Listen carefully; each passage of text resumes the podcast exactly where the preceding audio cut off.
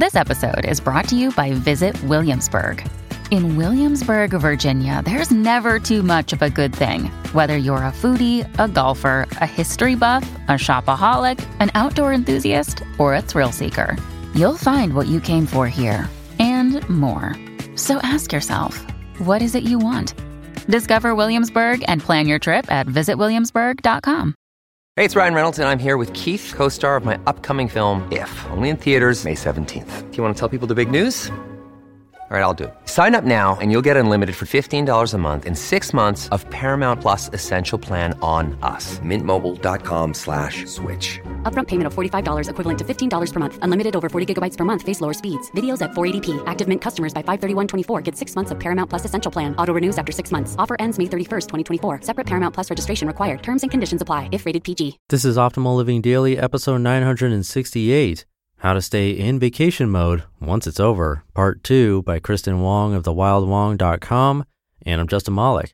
Happy Sunday and welcome to the Old Podcast. It's the OLD podcast, Optimal Living Daily, where I simply read to you like a big ongoing audiobook with many different authors, but today being a continuation from yesterday, so I'd recommend listening to yesterday's episode first. And I'm going to be doing another book raffle on Instagram soon, so if you're not following us there, now's a good time. You can find us at Old Podcast. We post inspirational quotes from the authors we narrate across all 5 of the shows, plus pictures of us hosts and more. Again, you can find us on Instagram at Old Podcast. For now, let's get right to part 2 and start optimizing your life. How to Stay in Vacation Mode Once It's Over, Part 2 by Kristen Wong of thewildwong.com. Take better breaks. The old work-life balance thing is tricky. Many people believe it's not even possible or a good idea. I've given up trying to completely separate my work life from my personal life because so much of my work is based on what's happening in my personal life and vice versa. That said, however you decide to separate your personal life from your work life, it's important to step away from work regularly. You probably know that taking regular breaks can help with your cognition. It's like when you were in school and you couldn't figure out a math problem, but then came back to it later and the answer was so clear. However, most breaks we take as adults aren't good enough. Chances are your break probably involves scrolling through your Twitter feed, replying to emails, or extending your work in some other way. If a 2008 study is any indication, you should be going outside instead. Researchers found that subjects perform better on cognitive tasks after spending time in a calm, natural setting. To really give yourself a chance to get a little piece of vacation mode during your break, you have to sort of reset your mind. Mentally, that means leaving work behind, not just taking it with you into a different setting.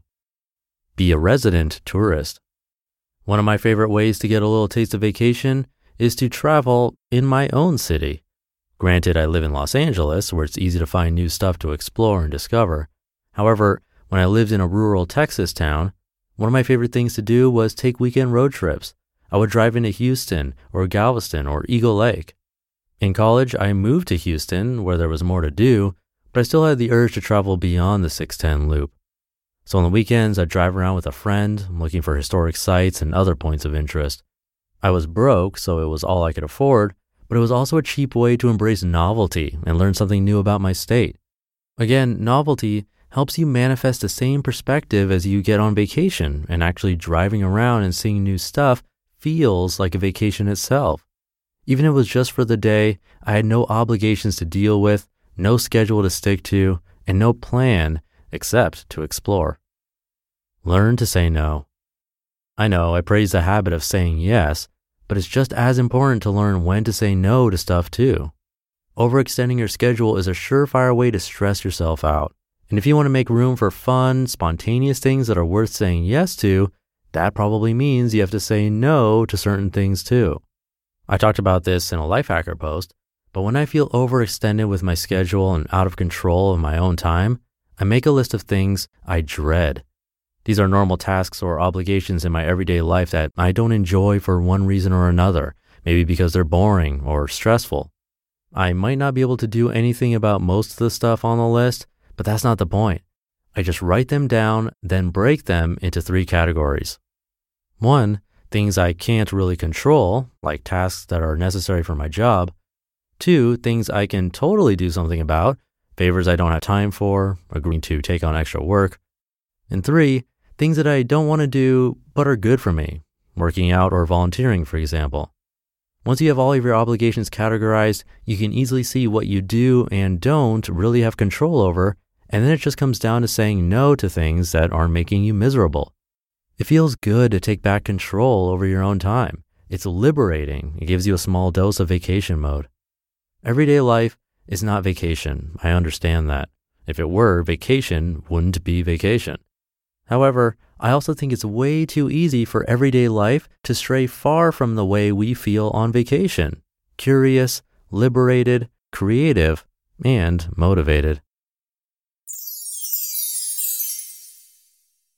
You just listened to part 2 of the post titled "How to Stay in Vacation Mode Once It's Over" by Kristen Wong of thewildwong.com.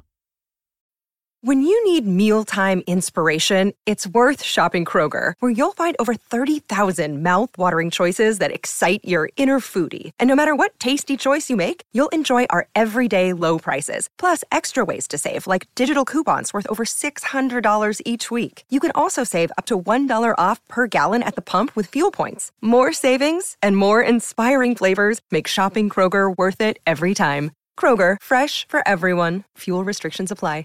Another day is here, and you're ready for it. What to wear? Check. Breakfast, lunch, and dinner? Check.